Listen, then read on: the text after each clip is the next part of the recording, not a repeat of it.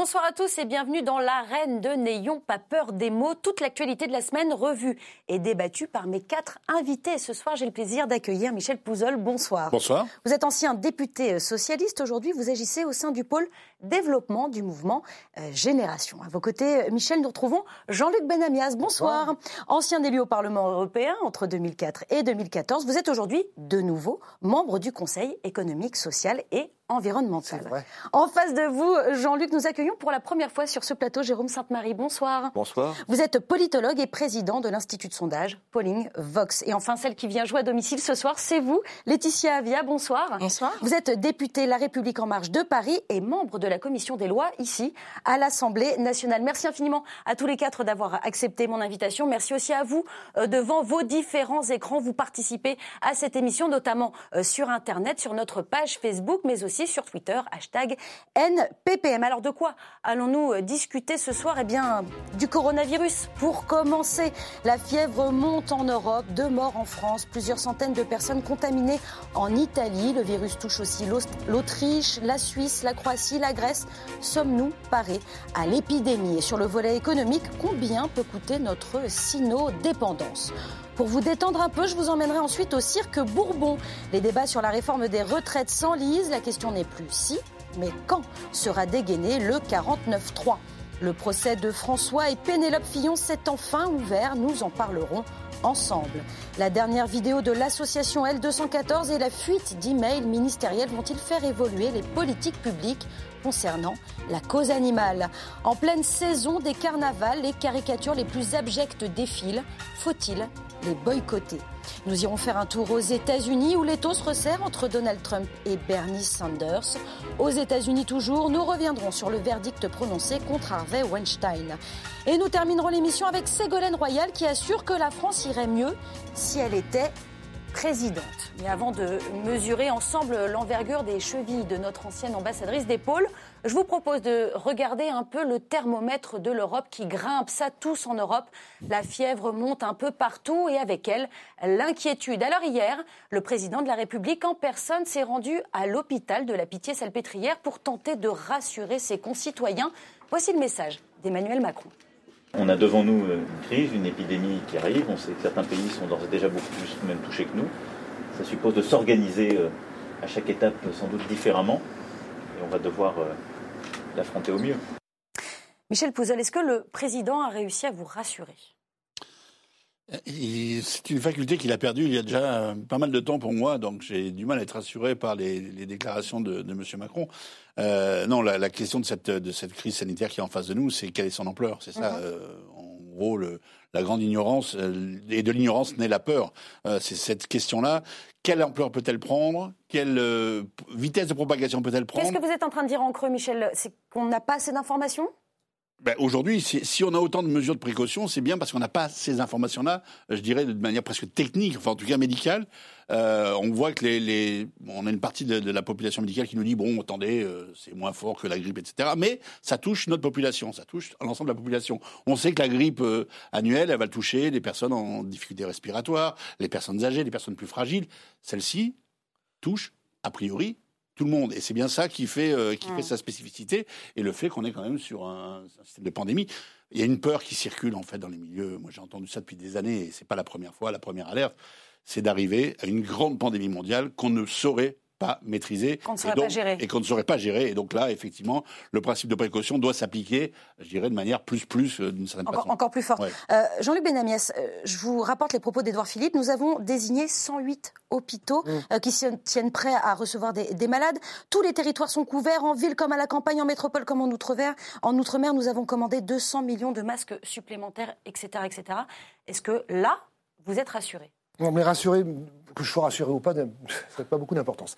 Euh, est-ce que, est que les choses sont, être rassuré prises en main je, je, subis en ce moment, euh, je ne le cache pas, je suis en chimiothérapie, donc si vous voulez, euh, je suis quelqu'un de sérieusement vulnérable. Bon, Bien après, sûr. je suis là, oui, je suis ici. Bien sûr, on vous en remercie. Je vais au Conseil économique, social et environnemental. Je, bon, voilà, donc, ok, donc je suis. Ça veut pas dire que je suis rassuré, ça veut dire que je vis comme tout le monde et que je prends les risques comme tout le monde, même si moi j'ai un peu plus de risques que tout le monde. Mhm. Et comme beaucoup d'autres gens, hein, thérapie, euh, des centaines de milliers de personnes en même temps que moi les subissent. Non.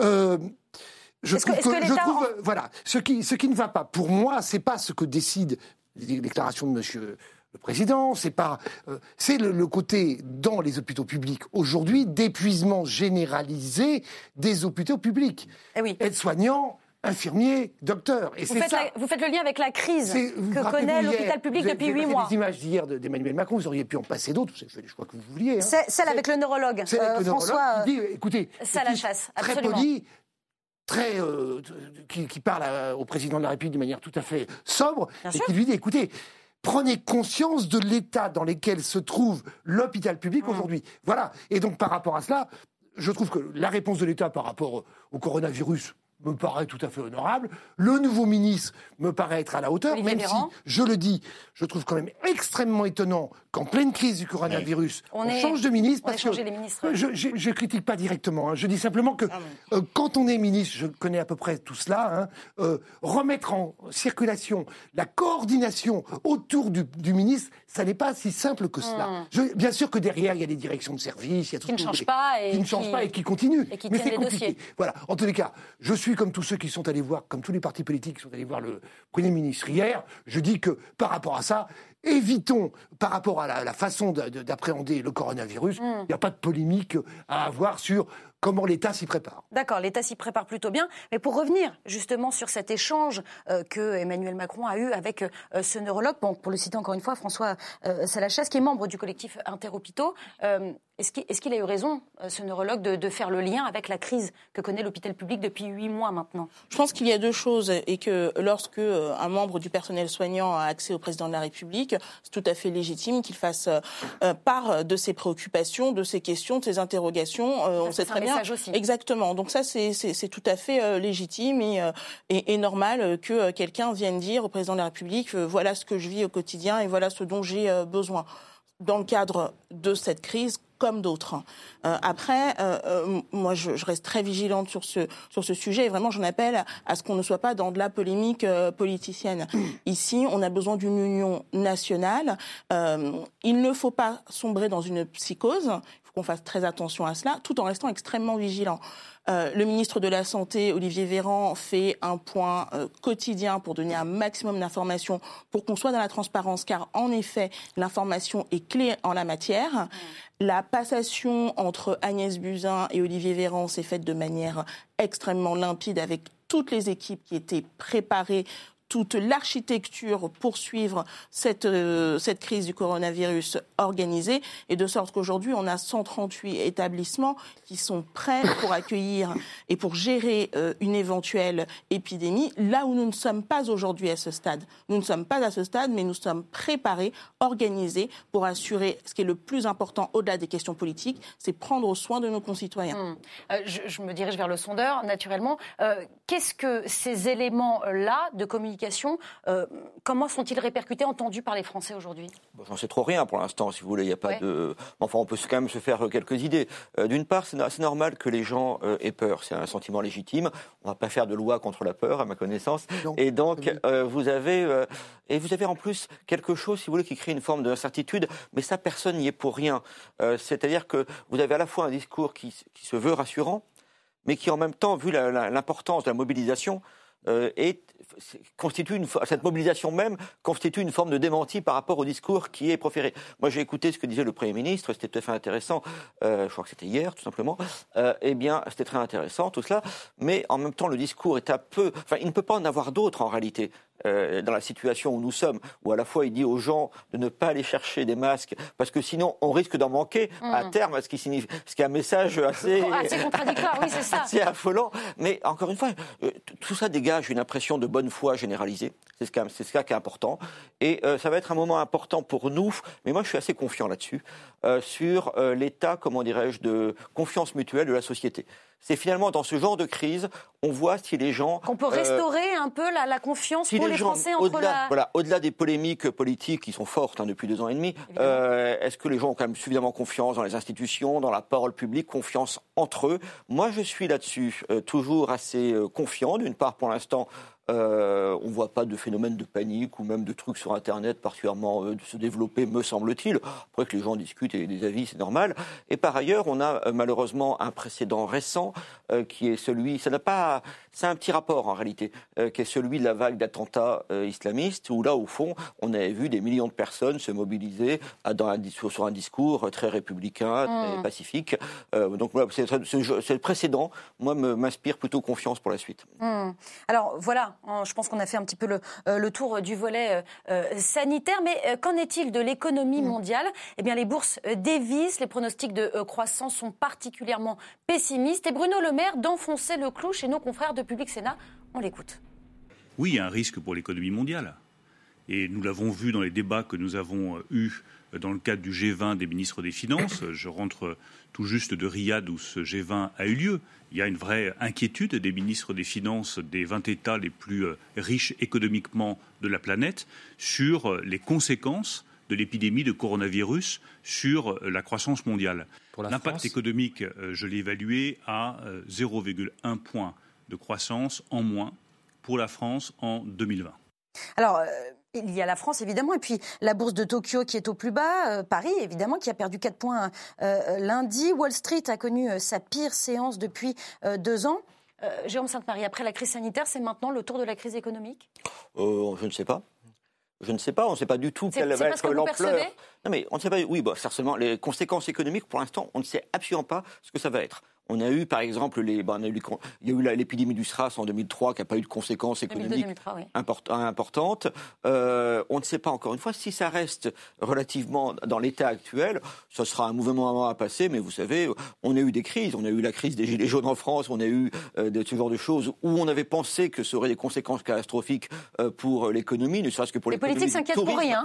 Et ça a été le cas pour certains secteurs. Et là, ça sera forcément pour certains secteurs, ça va être dramatique. Ça l'est déjà en réalité. Hein, pour, euh, voilà. pour les entreprises qui, travaillent notamment avec la Chine asiatique, et le tourisme, bien sûr. Mais entre des problèmes sur certains secteurs et des problèmes pour l'économie, enfin une forme de collapse, si vous voulez, économique euh, mondiale. Là, là, on n'en sait rien. C'est d'ailleurs pour ça que ce que vient de dire M. Bruno Le Maire est assez surprenant, parce que comme on ne connaît pas encore ce que va être la... Là, on, est à la merci quand même de quelque chose qui nous échappe, c'est-à-dire effectivement de cette, euh, de la réalité de cette épidémie. Hum. Moi, je suis, enfin, je suis comme vous, sans doute. Moi, j'y connais rien, si vous voulez. Et apparemment, personne n'est vraiment très assuré. Donc, comment savoir quelles vont être les conséquences économiques d'un phénomène on ne peut pas les prévoir dont on ne maîtrise ni l'ampleur ni la durée Non, c'est vrai. Est-ce que, ce que, donne aujourd'hui Bruno Le Maire, c'est juste des données factuelles sur euh, ce qui se passe aujourd'hui à un temps T Après, euh, oui, les marchés financiers sont extrêmement perméables à un climat de confiance. Donc, euh, mais c'est normal qu'on ait des conséquences à très court terme d'une crise sanitaire et d'un virus tel que celui-là. Mais est-ce que c'est quelque chose de pérenne ou pas? Est-ce que c'est quelque chose de juste euh, euh, conjoncturel? Ça, personne ne peut le dire aujourd'hui. Il ne faut pas en tirer non plus des, des, conséquences, euh, enfin extrapoler les conséquences de ce virus sur l'économie, je pense. Jean-Luc Benamias. Quelle bonne nouvelle on va pouvoir rediscuter de savoir comment on, parle de croissance. Ah oui. Comment ah oui, j'allais venir. Oui. bien sûr. comment Voilà, c'est ça, c'est l'aubaine, c'est l'aubaine pour parler de la, la, décroissance. Oui, on a compris, je bien sûr. Évidemment, mais en Chine, le taux de pollution a baissé de 40% dans les grandes villes chinoises. De 30 à 50%. C'est toi que j'ai 40. Non, non, c'est pour ça, vous avez bien fait. C'est parce que j'avais le chiffre sous les yeux. La pollution au, dioxyde d'azote au-dessus des grandes villes chinoises. Quand même, on s'aperçoit aujourd'hui que nous sommes dépendants, on le savait, hein, dépendants par rapport à la pénicilline. 90% de la pénicilline provient de Chine. On ne trouverait plus de doliprane aujourd'hui, pas une molécule de doliprane serait Donc euh, redéfinissons, permettons-nous de redéfinir tout cela. Alors malheureusement, euh, l'Union européenne n'est pas au niveau parce qu'elle est, tellement en difficulté que c'est, Emmanuel Macron y travaille, certes, mais enfin il n'est pas très écouté. Et euh, voilà. Mais quand même, redéfinissons tout cela. Les modes de production, les modes de consommation, et surtout cette idée qui tourne toujours encore dans, l'opinion publique et dans le monde entier, chez les décideurs, que la croissance est, indéfinie, on peut y aller à chaque fois. Non, euh, la, croissance mondiale, euh, on peut la maîtriser, elle est, valable pour certains secteurs, notamment le secteur de la santé, mais par rapport à plein d'autres secteurs, il faut être en décroissance. Et donc c'est un moment sur lequel on s'aperçoit de nos failles, elles sont nombreuses, elles sont globales, mais aussi on peut rediscuter de tout cela et j'essaie de le faire. On découvre, on découvre Michel Pouzel, un peu l'impact, le, poids de la Chine dans notre économie globalisée. enfin, je pense que tous ceux qui s'intéressent à ça le connaissent, le savent. Alors peut-être pas à quel, euh, au niveau où il est, mais on le voit. Mais en tout cas, il y a une chose qui est intéressante aussi, et je reviens au, système de santé français, c'est qu'on voit bien qu'il faut arrêter de, considérer notre système de, santé comme un coût. Parce que quand on, rentre dans cette logique des coûts et non pas de ce que ça peut nous apporter comme richesse humaine, mais aussi euh, sanitaire, mais aussi euh, effectivement une autre mode, un autre mode de croissance, alors on perd de vue l'essentiel. Et cette crise-là, effectivement, peut avoir comme, euh, euh, comme vertu, si elle en a une, euh, de nous forcer à regarder les choses en face dans le monde dans lequel on est. Après, la, la, la fébrilité des bourses, enfin, considérer que la fébrilité des bourses est l'alpha et l'oméga du développement de nos sociétés, c'est quand même pour moi un, cauchemar absolu. Quand est-ce qu'on va enfin euh, prendre d'autres critères en compte, le, mieux vivre, la, qualité, l'environnement, etc. Enfin, je pense qu'on est, dans un système qui est de plus en plus euh, une machine folle lancée sur un euh, lancée sans pilote. Quoi. Et en, parlant de, chiffres un peu euh, délirants, pourtant cette, cette épidémie pourrait avoir un impact sur les revenus du tourisme de 22 ah ah milliards de dollars. Oui, et comme toute crise que, que l'on connaît, euh, que ce soit des crises politiques, soit des mouvements politiques, il y a toujours un impact, euh, bien sûr, sur le, sur le tourisme. Et c'est, et c'est ça aussi euh, qu'il faut suivre aujourd'hui, c'est-à-dire accompagner nos acteurs économiques du, du tourisme, parce que ce sont des, des répercussions sur des chiffres d'affaires qui sont en plus très saisonniers, qui peuvent vraiment porter atteinte à leur activité. Donc c'est, c'est là aussi qu'il faut être aussi dans l'accompagnement. Mais encore une fois, on est pour l'instant sur quelque chose qui n'est pas encore quantifié, qui est peut-être sur du très court terme. Donc, euh, attendons, pardon, avant d'en tirer des conséquences. Est-ce qu'il faut euh, mieux réfléchir à notre souveraineté euh, économique? Jean Sainte-Marie Bon, ça, c'est certainement pas à moi d'en décider, mais... Euh, je vous pose la question. Vous pouvez avoir un avis. voilà, c'est ça. la première chose, c'est que ce qu'on appelle mondialisation, moi j'appelle ça tout simplement le capitalisme. Ouais. Aussi bête que ça. Voilà, c'est une machine capitaliste qui a été très bien décrite en 1848 par euh, Karl Marx, tout simplement, et euh, qui à l'époque déjà décrit, c'est très marrant, parce que les proportions sont plus tous les mêmes aujourd'hui, mais en réalité les processus sont exactement les mêmes. ceux qui étaient euh, évoqués, et il en traduisait même les conséquences culturelles, et d'ailleurs même il évoque les tentations protectionnistes illusoire que certaines peuvent, avoir. Donc c'est ça qui est plutôt rigolo. Euh, donc là c'est ça. Après la, la, question, comme pour l'instant il n'est pas, je ne crois pas qu'autour de cette euh, qu'ici beaucoup de gens euh, aient une option pour sortir du capitalisme, c'est la question de la régulation de cette machine par euh, le, le politique. Et au fond, toutes les formations politiques françaises, euh, y compris la République en marche, sont dans cette logique-là. Le curseur n'est pas mis exactement au même endroit, etc. Et, mais c'est, on est à peu près là-dessus, sauf peut-être effectivement ce qui apparaît et ce qui se développe de manière très intéressante, notamment chez les jeunes, c'est l'idée de la décroissance. Mm-hmm. Moi, j'observe ça effectivement. Quand j'avais 20 ans, c'était une idée qui n'existait, très peu, à part certains milieux plus éclairés. Mais mais euh, qui maintenant s'est beaucoup répandu partout. Après, l'autre question que vous posez, c'est plutôt euh, là où pour l'instant la polémique se fixe, c'est la question des frontières. Et eh oui. Oui et la question des frontières plutôt nationales que européennes. Hum. Après ça, ça renvoie, si vous voulez, donc ça c'est autre chose encore. Mais effectivement, ça va, euh, ça va. Est-ce que ça va revitaliser ce débat-là? Là aussi, on est à la merci de l'événement. Peut-être que les gens se rendront compte que ça n'a pas de pertinence, ou au hum. contraire, certains regretteront que ce ne soit pas euh, que les, que les frontières n'aient pas été fermées. Mais c'est là aussi, on verra bien ce que. Enfin, les gens sont intelligents, donc ils verront bien effectivement quelle sera la pertinence de ces discours confrontés à un événement concret. Quand, Marine Le Pen demande euh, la fermeture des frontières, on, voit, on voit en tout cas qu'il y a un certain nombre de politiques. Euh, très à droite en général, qui profite de l'occasion pour surfer là-dessus. J'ai écouté M. Ciotti, euh, qui n'est pas euh, au Rassemblement national, tenir des propos assez, assez délirants, même, je trouvais hier. Il expliquait que on pouvait faire le carnaval de Nice les quatre premiers jours, mais pas le cinquième. Ou le, bah, voilà, c'est ce qui, va se passer. Donc je, pense que le, coronavirus, les quatre premiers jours, il dort, et puis, le cinquième, il arrive. bref, on, voit que cette tentation, elle est là, et qu'elle est, elle est, elle est, elle est, assez ridicule, parce que de toute façon, les frontières ne se fermeront pas, et c'est pas en fermant les frontières en tout cas dans, le, dans la commerce mondialisé qu'on est, euh, qu'on est aujourd'hui. C'est une tentative d'instrumentalisation politique qui est regrettable. On sait bien qu'en la matière, la fermeture des frontières, c'est pas ça qui va changer quoi que ce soit aujourd'hui. Et d'ailleurs, la coopération peut d'ailleurs mieux nous aider à pouvoir identifier aussi les seuils de, gestion, de propagation de, hmm. de ce virus. Alors, dernier chapitre, mais ô combien important euh, dans ce terrible dossier, celui des fausses on voit, on lit, on trouve de tout sur Internet, des colis chinois porteurs du virus, au billets de banque infectés, en passant par la neige qui éradiquerait euh, la propagation de fausses informations qui se répandent plus vite que le virus pour la commissaire européenne à la santé. On l'écoute. Nous devons être vigilants en ce qui concerne les mauvaises informations et la désinformation, ainsi qu'aux propos xénophobes qui induisent les citoyens en erreur et remettent en question le travail des autorités publiques. Alors les fausses informations se répandent plus vite que le coronavirus, nous alerte euh, l'OMS aussi. On parlerait même, euh, Jean Sainte-Marie, d'infodémie pour faire le lien entre euh, info, infox et pandémie, quoi. Alors, je suis très gêné de développer cette pensée à côté de Mme Avia, donc...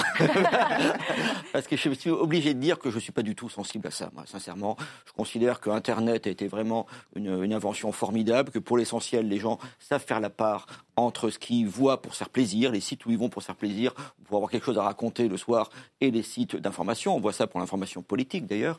Euh, et par ailleurs, que donc sur un sujet qui est quand même beaucoup plus important que le fait d'avoir de faire le malin avec des opinions complotistes ou pas, mais là qui est quand même de se protéger. Mais oui, je suis assez, j'ai assez confiance, si vous voulez, dans euh, peut-être mon côté sondeur, ou l'opinion des gens, mais en l'intelligence. Qui ne croit pas en tout et n'importe quoi. En l'intelligence de mon semblable, si vous voulez. Euh, j'entends. non, mais j'entends. On fait, plutôt confiance à, tout le monde aussi, mais. Voilà. Et donc, à partir de là, si vous voulez, j'ai pas pour l'instant, j'ai beaucoup. Mais quand on lit l'huile de sésame pourrait être un remède contre le coronavirus, pour se, il faut se protéger en s'aspergeant d'alcool ou de chlore. Enfin, ce sont des choses qui sont on, en partagées, partagées, On en lira d'autres encore. Encore une fois, on en lira d'autres encore et des plus rigolos. Mais euh, si vous ça ne vous inquiète pas du euh, tout. Euh, bah, là, vous êtes en train, de, vous êtes en train d'en parler précisément, si vous voulez. Mais, c'est bien, bien, sûr qu'il y a toutes sortes de choses qui circulent sur Internet, comme le, on a, toutes sortes de choses circulent au café, si vous voulez. Le problème n'est pas là. C'est que qu'est-ce que les gens vont croire Les gens savent très bien que les, ce qu'ils trouvent sur Internet, tout n'a pas le même statut. Ok. Alors ça, je, je, suis désolée, mais je, je, suis pas d'accord. Oui, on s'en doutait. on s'en doutait. Madame Avia, on s'en doutait. Vous, vous répondre évidemment. Il y, y, a une réalité, c'est qu'aujourd'hui, avec la viralité des réseaux sociaux, il y a des informations qui, en plus ne sont pas euh, vérifiables et qui euh, apparaissent comme étant euh, sourcées au premier regard, qui se répandent, mais vraiment à une vitesse, mais qui est la vitesse de la lumière. Mmh. Et donc, qu'une information soit vraie ou non, cette information est exposée de la même manière. Et c'est ça le vrai problème de ces informations qui ne sont pas sourcées. Il y a une, un vrai besoin aujourd'hui de pouvoir identifier des informations qui émanent de journalistes, de scientifiques et des informations qui font que certains Qu'est-ce qu'on fait Parce que c'est pas la loi fake news qui a été promulguée en décembre 2018 n'a qu'un rapport bah euh, avec euh, ce sujet qui est le rapport uniquement. La loi fake news ne porte que sur les informations euh, en, période électorale. Et en période électorale. mais en revanche, il y a la question de la qualité de l'information. Je pense qu'il y a aussi une question même d'éducation à l'information trouvée sur les réseaux sociaux à faire dès le plus jeune âge pour pouvoir différencier l'information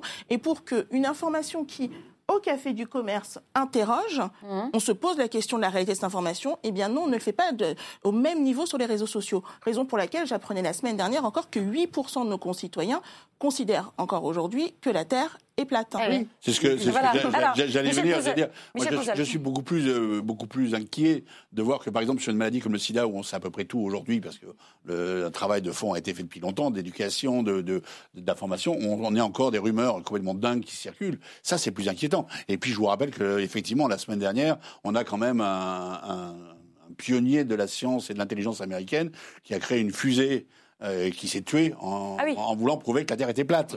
Donc effectivement, oui, vous n'avez pas vu ça. Non, c'est vrai, Voilà, c'est quand même, on est quand même dans un monde de, de, de, dingue de, de, ce côté-là.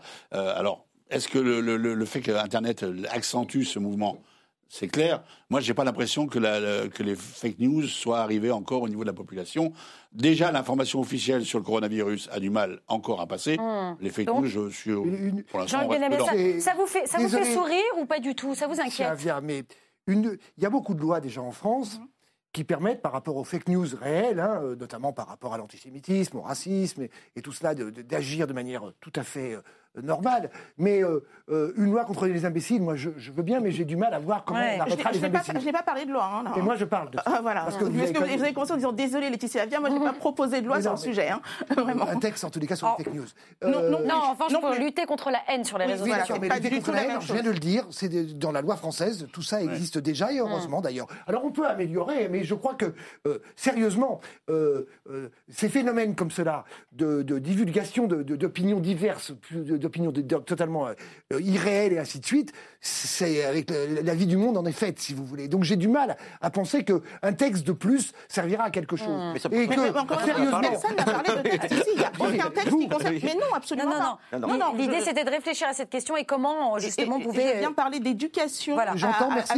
L'information, mais je n'ai jamais parlé de texte législatif. Il n'y a pas de loi et je ne porte pas de loi en la matière. Je pense que c'est important que tout le monde ait ce niveau d'information. En un mot, juste ce que j'ai compris dans la notion de fake news, que moi j'appelle des bobards. Hein. Hum. Un bobard, c'est quoi? C'est quelque chose qui est faux, mais qui est lancé, c'est pendant la Première Guerre mondiale par exemple, qui est souvent lancé pour, avec une intention de faire croire quelque chose pour. Euh, comment dirais-je ça, ça, je vois comment on peut lutter contre ça, si vous voulez, contre effectivement des gens qui auraient des stratégies identifiables de cela. Peut-être, peut-être. Et encore, parce que moi, j'ai des, nous avons tous des opinions que chacun, que les autres considéreront comme aberrantes. Hmm. Là où la question se pose, peut-être juste dans le sujet qui est le nôtre, hein, celui de l'épidémie possible, euh, c'est effectivement si on avait des sites qui se faisant, se faisant passer pour des sites médicaux sérieux, eh officiels, etc. Mais là, à ce moment-là, c'est de l'escroquerie. Vous voyez, c'est de l'escroquerie, c'est du il faut, il faut être vigilant. Après que les gens, à titre privé, discutent et se racontent, des histoires. Il faut, il faut quand même être vigilant. Et justement, quand on moi, je vais vous donner. Gouvernement, quand on a une porte-parole du gouvernement qui avait dit un jour que euh, la, la, vérité lui importait peu s'il fallait qu'elle défende. Euh, euh, la oh, ligne. Vous sortez euh, et, et, mais non, mais effectivement, l'exemple donné au, l'exemple donné au plus haut niveau de la France. Et alors, justement, justement, moi je vais rappeler, je vais vous rappeler, je vais rappeler à nos téléspectateurs les, gestes, euh, les quelques gestes simples. Donc toujours tousser euh, dans son coude, se laver les mains régulièrement, surtout pour les populations à risque comme les enfants, les femmes enceintes et les personnes âgées. Ne vous rendez pas à l'hôpital, mais appelez le 15. Et pour toute question, il existe un numéro vert, le 0800 130 000. Alors ici à l'Assemblée, des solutions hydroalcooliques ont euh, été placées un peu euh, partout. Si le coronavirus pénètre l'hémicycle, comment les élus pourront-ils poursuivre la pièce de théâtre qui se joue depuis euh, dix jours au Palais Bourbon? Un véritable vaudeville interprété sur les bancs de l'Assemblée. Levé de rideau. On est bien évidemment d'accord pour repousser votre réforme des retraites jusqu'à 2082 et même au-delà. Nous ne sommes pas là pour entendre des, amendements sans aucun intérêt. Je voyais ces députés ramper. Je me disais, ils n'ont pas de colonne vertébrale. Ils se sont levés, ils sont sortis. Oui, en fait, ils ont bien une colonne vertébrale. On trouve qu'il y a une imprécision dans l'amendement proposé par nos camarades communistes et on suggère de remplacer au par à tous les. Je, vais vous citer une citation qui m'est revenue tout à l'heure, je ne l'avais pas prévue, certains. Certains parmi vous ont déclaré la République, c'est moi. Eh bien, moi, je vous dis que la République, c'est nous et vous, vous êtes rien collectivement, tous, tous bancs confondus, nous avons participé à une mauvaise pièce de théâtre. Regardez l'image que nous renvoyons de ce Parlement. Michel Pouzol, comment euh, l'ancien député socialiste regarde ces débats? Ça vous fait rire ou ça vous fait pleurer? Alors, c'est euh, c'est toujours très très ambigu quand on est à l'extérieur de, de, de, ça. Moi, je me souviens de deux événements forts euh, de débat avec énormément d'amendements. Un, le mariage pour tous. Oui. Le mariage pour tous, nous sommes allés au bout des milliers d'amendements qui ont été posés et nous avons pris le temps pour aller au bout de cette réforme. Moi, je me souviens qu'on avait battu un record, si, on peut battre Déjà record, bien de 22 heures, de siéger 22 heures, finir un matin à 6 heures du matin. D'affilée. D'affilée avec Mme Taubira, et on avait emporté le morceau.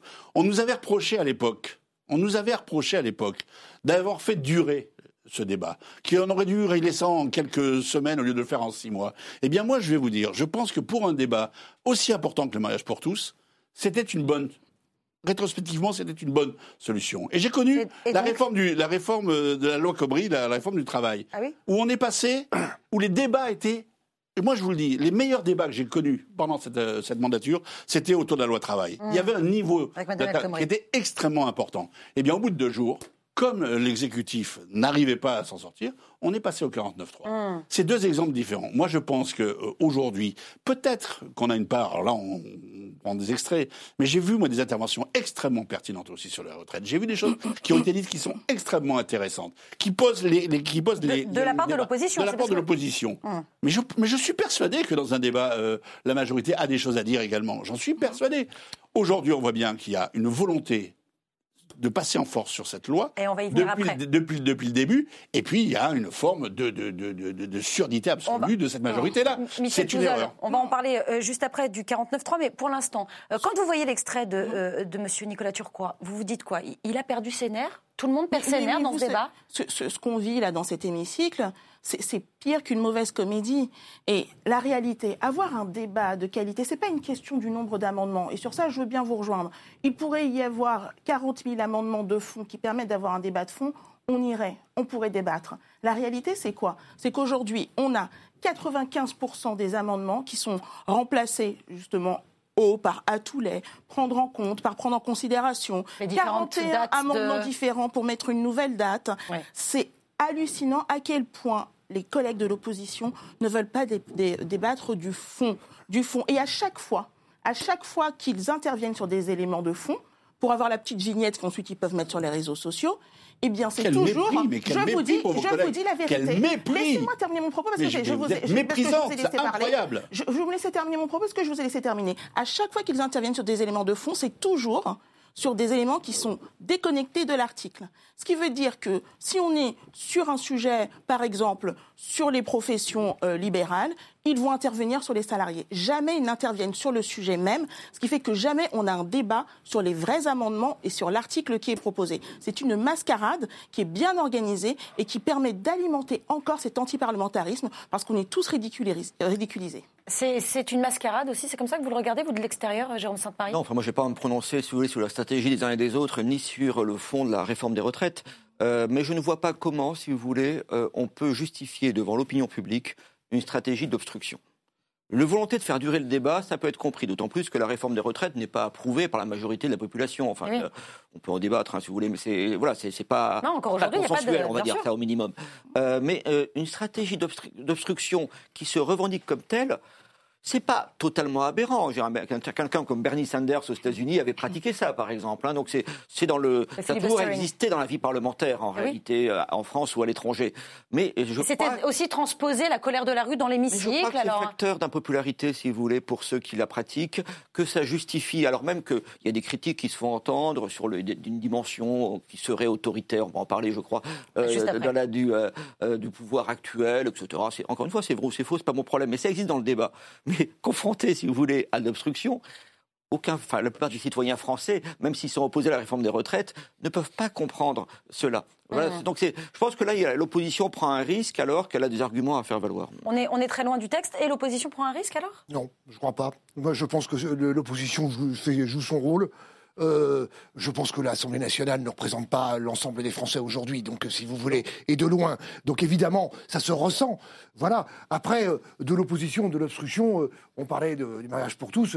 Madame Boutin avait fait de manière extrêmement brillante de l'obstruction à elle toute seule. Elle disait même des, je crois, des passages de la Bible, si je me rappelle. Des livres de science-fiction. donc on était dans. De la science-fiction.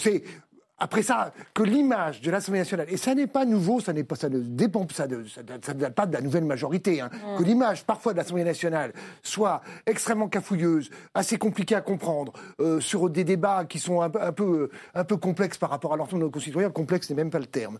Euh, je le reconnais. Maintenant, qui maîtrise quoi que ce soit sur cette loi sur les retraites Absolument plus personne. Hein L'Assemblée nationale débat d'une loi qui n'est pas finalisée, dont on ne connaît pas les modes de financement. Vous verrez ça très vite d'ailleurs quand ça passera au Sénat, puisque le Sénat rejettera évidemment immédiatement euh, cette nouvelle loi en disant il n'y a, pas de mode de financement, on, ne comprend rien à bah, tout cela. Donc à ce niveau-là, je comprends assez bien qu'il y ait euh, euh, une, une, une, politique de dire on ralentit le processus. Car passer en force avec tout cela, vous allez y arriver sans doute à passer en force. Et on va, on va en parler tout de suite. Mais ça ne gagnera rien. Et ça ne gagnera rien par rapport au alors, Français aux Français. Alors justement, on va, on va en parler tout de suite, euh, Laetitia Via, parce que là, on vient, parler de, on vient de parler ensemble de, euh, de la forme. Et sur le fond, maintenant, la question n'est plus si, mais quand euh, le gouvernement engagera-t-il sa responsabilité sur la base de l'article 49, alinéa 3 de la Constitution? En tout cas, cela ne fait plus de doute pour les députés Les Républicains, comme pour le gouvernement, apparemment. Écoutez. Une seule question se pose aujourd'hui. Allez-vous, en matière de retraite, utiliser le 49.3, oui ou non Lorsqu'il faut prendre ses responsabilités, je le fais sans hésiter. Et j'utilise toute la Constitution, rien que la Constitution, mais bien toute la Constitution. Alors, justement, ce qu'on va faire, c'est qu'on va, pour poursuivre et prolonger ce qui était en train de se dire juste avant euh, ce petit extrait, on va organiser un petit duel entre Michel Pouzol et vous, euh, Laetitia Avia. Vous avez euh, chacun 45 secondes pour défendre votre point de vue. On va commencer avec vous, évidemment, Laetitia Avia. le 49-3, est-ce que c'est une responsabilité de l'opposition? Aujourd'hui, et, je veux bien qu'on mesure bien ce qu'on utilise quand on utilise le terme opposition. On a 33 députés qui empêchent le débat parlementaire. C'est pas forcément les républicains, c'est pas forcément les socialistes, ce sont les 33 députés LFI, GDR qui ont décidé de bloquer le débat et qui ne veulent pas de débat de fond. Qui ne veulent pas de débat de fond, je pense aussi peut-être parce qu'ils ont peur d'avoir ce débat de fond et qu'on puisse opposer des idées euh, de fond et tous les éléments sur lesquels nous avons travaillé. Donc tant qu'ils ne permettront pas d'avoir un débat de qualité, le débat que les Français méritent sur cette réforme qui est une réforme essentielle pour l'avenir de chacun, eh bien on se retrouve dans cette situation de blocage. Moi j'en appelle à la responsabilité de mes collègues et de tous mes collègues, y compris des oppositions, pour que chacun nous menions ce débat et que nous évitions le 49-3. Sur le gong, Michel Pouzol. Oui, bah, moi je vous, je vous conseillerais d'écouter les, les, les, les, remarques de mon, de mon excellent collègue euh, Régis Joannico, député de la Loire, qui a fait des interventions de manière extrêmement qualitative sur le, le fond, sur les retraites. Euh, le 49.3 maintenant, le 49.3 c'est toujours de la responsabilité du gouvernement. Alors ça serait une nouveauté dans ce gouvernement-là. Euh, vous savez, le 49.3 il a été créé pour que l'Assemblée nationale ne soit pas bloquée euh, en cas de majorité fluctuante, etc. Ce serait une première une première dans l'histoire de la Ve République, si le 49-3 était utilisé par une majorité qui a la majorité à elle toute seule. Alors, quand on nous oppose l'argument de dire le débat n'est pas assez de qualité, donc on va passer par le 49-3, c'est quand même quelque chose de absolument hallucinant, puisque c'est l'antidémocratie euh, en marche, le 49-3. Moi, j'ai lutté contre le 49-3 face à Manuel Valls, je continuerai ici. Euh, Jérôme Sainte-Marie, comment vous regardez cette bataille entre pour ou contre le 49-3 Est-ce qu'il est se dit derrière, euh, derrière cela? Ce qui est gênant, je crois, qu'il faut généraliser la chose, ça, me, ça, me, gêne de faire ça ici. Euh. Au, sein, de l'Assemblée nationale, mais c'est pas grave, allez-y. Mais euh, on, vit depuis deux ans et demi dans une situation qui est, euh, comment dirais-je, très imparfaite et qui génère beaucoup de frustration dans l'opinion en raison du fonctionnement des institutions de la Ve République aggravé par le quinquennat. Ça, la République en marche n'y est pour rien. C'est pas c'est pas Emmanuel Macron qui a écrit la Constitution et c'est pas lui qui a euh, fait. Euh, Prenez le quinquennat. Hein. Prenez le quinquennat avec les conséquences que ça a. Sur le calendrier. Mais de fait, vous avez aujourd'hui, moi je suis très attentif à ça hein, par formation, euh, une non seulement une présence de l'opposition qui est assez faible au Parlement, et en plus vous avez eu là aussi, c'est pas du tout lié à la République en marche, ni à personne. Vous avez une disparition de catégories sociologiques entières qui, euh, à la fois parce que les ouvriers et les employés ne sont pas présents, et on ne trouve plus d'anciens ouvriers ou très peu d'anciens employés, ça, et ça c'est bon, c'est peut-être lié aussi à l'évolution de la fonction, etc. Mais vous avez aussi les partis pour lesquels vote, ont voté en 2017 les ouvriers et les employés, qui de fait sont très peu représentés. Il n'y a pas de complot derrière ça. Non, non, bien sûr. Mais il y a effectivement un fonctionnement mécanique, le fait que ces partis n'ont pas d'alliés, etc., mm. qui provoque cela. C'est une des raisons fondamentales pour lesquelles beaucoup de choses se sont passées dans la rue depuis euh, deux ans et demi. Et ça, c'est pas bon. C'est bon pour personne, ni pour l'opposition, ni pour la, enfin pour les potentiels de l'opposition en tout cas, ni euh, pour euh, la majorité. Le 49-3, quelle que soit sa légitimité, va. Alors, je il y a deux choses qui sont. Tout ça est très mauvais, si vous voulez. J'ai dit tout à l'heure que l'obstruction revendiquée comme telle n'est pas le fait de faire durer le débat. Mm. À mon avis, va être euh, ne plaît pas à, à l'opinion. Mais en même temps, le 49-3 est identifié, qu'on le veuille ou non, à une forme d'autoritarisme. Manuel Valls et la gauche en ont beaucoup souffert euh, électoralement. Surtout François Hollande et François Hollande aussi. voilà. Et ceux qui sont tenus à l'écart de cela, d'ailleurs, en, en, ont été protégés. Donc, euh, c'est effectivement, vous avez le 49.3, c'est un, usage quand même, euh, comment dirais-je, un effet boomerang politique qui peut être considérable. Tout ça, en fait, ne profitera ni à l'opposition ni à la majorité, mais je pense entretient euh, cette défiance à l'égard des institutions démocratiques qui est une des grandes marques de la, de alors, période. Alors, justement, j'allais bien, Jean-Luc Benamias, est-ce que c'est un, cette utilisation du 49.3, si elle arrive, est un encouragement à la perte de confiance dans la politique? Ça ne réglera rien. J'ai dit tout à l'heure, ça ne réglera rien. Nous sommes dans une situation euh, politique et sociale où, euh, depuis les Gilets jaunes, ça fait maintenant près de deux ans, dans un mouvement social permanent. Et ça continue. C'est-à-dire que même les syndicalistes, ou la CGT, Force ouvrière et d'autres solidaires, ont inventé, sont obligés aussi de suivre ce qui s'est passé l'année dernière avec les Gilets jaunes. On est dans un mouvement social permanent qui a été rejoint? Et ça, c'est grave. C'est grave dans le sens où euh, c'est plus, vraiment maîtrisable. Je parle à une avocate, hein, vous le savez, vous n'êtes pas surpris que je vous en parle. Euh, euh, c'est une première en France que l'ensemble des barreaux d'avocats de France sont en grève et continuent à être en grève malgré les discussions qui ont eu lieu dernièrement et qui n'ont rien réglé. Mais il n'y aurait que les avocats. Ça irait encore, c'est grave, en tous les cas c'est important, mais les orthophonistes, les laboratoires d'analyse pharmaceutique. Et je peux prendre toutes des corporations qui ont des caisses de retraite qui sont à peu près équilibrées et qui payent d'ailleurs la caisse de retraite euh, nationale et la sécurité sociale. Et dans ce cadre-là, quand vous avez un mouvement social permanent de salariés, un mouvement social permanent de gilets jaunes qui sont, euh, allez, la, France, on va appeler ça comme ça rapidement, la France d'en bas. Hum. Et qu'en même temps, vous avez un certain nombre de corporations tout à fait intégrées dans la société française qui refusent, il y a un énorme problème. Et 49-3 ou pas, rien ne sera réglé. Laetitia Vien. Alors si, vous évoquez la situation des avocats. Euh, on peut passer beaucoup de temps sur les avocats. Moi, je pense que euh, la mobilisation des avocats aujourd'hui, c'est pas qu'une question de retraite. C'est une question euh, globale concernant cette profession qui a besoin de sortir la tête de l'eau. Et c'est pourquoi des engagements ont été pris pour vraiment trouver très rapidement des solutions pour les avocats. On a, on a pu enfin débattre d'un amendement et voter un amendement. J'allais venir. il y a, il y a, c'était hier. Hier. Une notion du temps d'ailleurs, avec tout le temps qu'on passe dans cet hémicycle, pour justement garder tout ce qui fonctionne bien dans le régime de retraite actuel des avocats. Donc bien sûr que nous avons ils vous appellent chaque qu'ils le refusent. Euh, mais ils le, refusent parce qu'ils ne veulent pas. parce que ils, nous disent, ils nous disent, nous, on a un système, on a de la solidarité qui permet de maintenir les, d'aider les petits cabinets. C'est ça. On met en place ce système. Non. Et là, ils nous disent ah ben non, en fait, on veut pas, on veut pas maintenir la solidarité vers les petits cabinets. Eh bien, moi, je soutiens les cabinets de faible revenu. Et oui, on crée un fonds de solidarité. Oui, parce qu'il faut aider ces cabinets. Et oui, on crée un système progressif pour qu'ils ne soient pas impactés par cette réforme. C'est le plus important, je le crois. Vous êtes et à côté de ça, on prend des mesures économiques aussi pour aider euh, les avocats à, mieux avancer euh, pour la suite. Mais quoi qu'il en soit, ce que je voulais dire sur le 49.3, puisque qui est-ce qui en parle, le 49.3 dans l'hémicycle, c'est pas nous. C'est pas le, pas le gouvernement, c'est pas les députés de la majorité. Ce sont les oppositions qui en parlent de manière régulière. Pourquoi?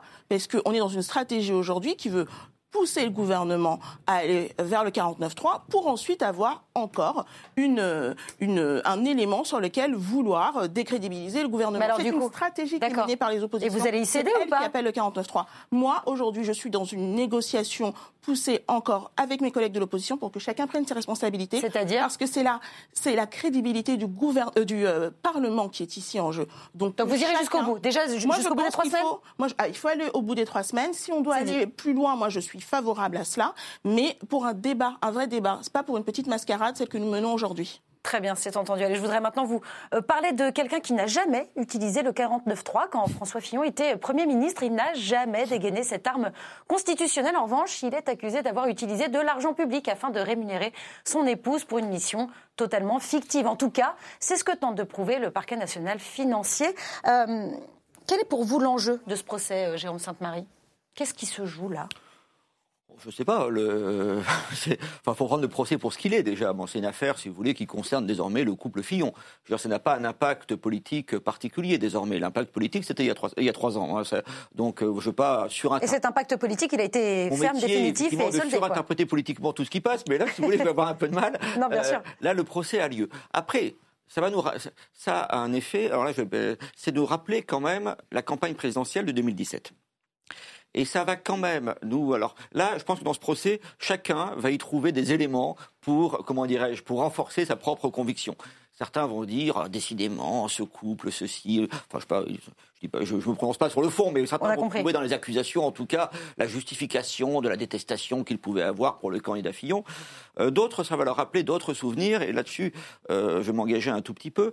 Euh, moi, je suis toujours, je suis extrêmement embarrassé par euh, les liens de comment dirais-je l'éruption de plus en plus profonde euh, du judiciaire dans le politique. Hmm. Moi, ça me, ça me met mal à l'aise. Alors évidemment, euh, quand ce procès en est la, marque? je me souviens d'émissions, si vous voulez, je sais pas, enfin, je ne vais pas les citer, mais j'ai passé quand même ça en, période présidentielle. Vous passez votre temps sur les plateaux, etc. Et pendant des semaines et des semaines, on attendait que la campagne commence parce qu'on attendait justement que chaque jour on avait effectivement un contact direct, visiblement. Enfin, en tout cas, le, le, le secret d'instruction était c'est même pas qu'il était violé à ce niveau-là, si vous voulez. C'était qu'effectivement, la transmission était directe. Ça, mm. ça montrait d'ailleurs que les capacités d'impression de la presse française sont assez importantes parce que c'était très rapide.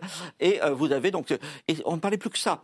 Je suis désolé, quel que soit euh, ce que l'on pense du programme de François Fillon et de sa personne, euh, c'est pas normal, si vous voulez, que le grand rendez-vous démocratique là-dessus. Après, euh, quand vous disiez ça à l'époque, les gens vous disaient, mais qu'est-ce qu'il a, celui-là? Il a l'air d'être très filloniste. Alors après, quand c'est passé à d'autres personnalités politiques, mais je pense que c'est un jeu, si vous voulez, où, chaque où, où, tout le monde, à terme, dans la vie politique, finira par être rattrapé. Voilà, et puis pareil. Euh, et, si on a en plus des, la notion d'attaché parlementaire, est une notion qui a toujours été compliquée. Euh, J'aurais même des...